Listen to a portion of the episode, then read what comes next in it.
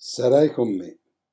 Gridava nel pianto, imputando al cielo la mala sorte. Con le lacrime fuggiva la vita.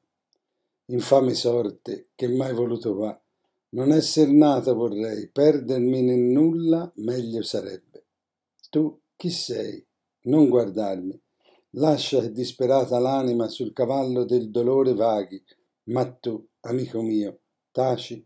Ti dicono re del cielo, e se tu potessi carezzarmi il cuore, potessi stendere la mano, ma non salvezza, solo le piaghe lenire.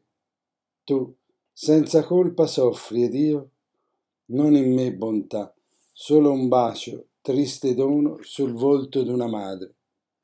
Gridava nel pianto, imputando al cielo la mala sorte, e con le lacrime nella vita entrava. Ricordati di me, nel regno tuo d'amore. Oggi sarai.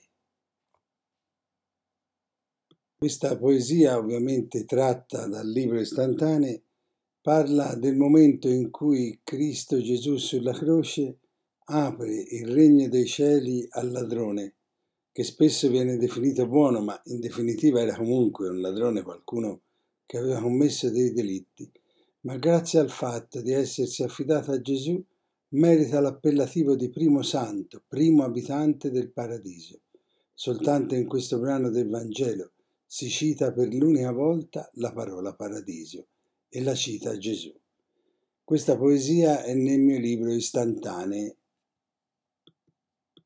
Ho scelto questa poesia perché io vorrei definire la passione di Gesù non tanto come strumento di morte e di dolore, quanto appassionata una passione appassionata. È Gesù che è appassionato dell'uomo, ha una forte passione per l'uomo, lo ama profondamente, di un amore infinito. Come si può amare perdutamente una persona qui sulla terra? Noi a volte sperimentiamo la passione, soprattutto magari nei confronti dei figli, nei confronti della persona cara che ci sta a cuore. Gesù è un appassionato dell'umanità. Tutte le volte noi amiamo siamo appassionati. Quando pensiamo davvero di essere lontani da Dio, in realtà non lo siamo, perché ogni nostra funzione riguardante l'amore, tutte le volte che amiamo un figlio, la moglie, i parenti, gli amici, nutriamo la nostra anima di quella stessa passione che è di Gesù.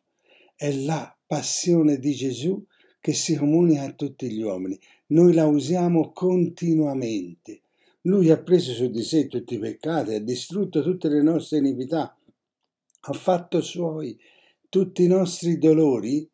Lui ci dona questa passione. E allora tutte le volte che noi diciamo di essere appassionati per qualcosa, qualunque cosa, ebbene, attingiamo alla passione di Gesù. Gesù domina la terra, domina tutti gli uomini, ma li domina non tanto perché vuole avere una superiorità o li vuole tenere sotto di sé, li domina grazie al suo amore, perché a tutti comunica la sua passione. La morte di Gesù sulla croce è il trionfo dell'amore, ma un amore che si comunica, un amore che si espande, un amore che diventa nostro e dal quale noi possiamo attingere tutti i nostri amori, quella capacità che abbiamo di amare deriva da Lui. E quando noi ci sentiamo appassionati, non facciamo che attingere da Lui. Il buon ladrone, definiamolo così, coglie questo aspetto e gli dice ricordati di me. Vedete, quando una persona si ricorda, si coinvolge dentro di noi la passione per quella persona. E il buon ladrone chiede a Gesù di essere appassionato nei suoi confronti.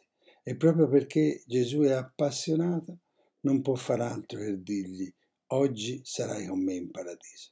Allora anche noi rivolgiamoci a Gesù chiedendogli di essere appassionato nei nostri confronti. La croce non è qualcosa di distante, di lontano, di eh, parte di un racconto tragico, drammatico. La croce è l'espressione della passione. Allora chiediamo a Gesù, Gesù, sii appassionato di me appassionati della mia vita.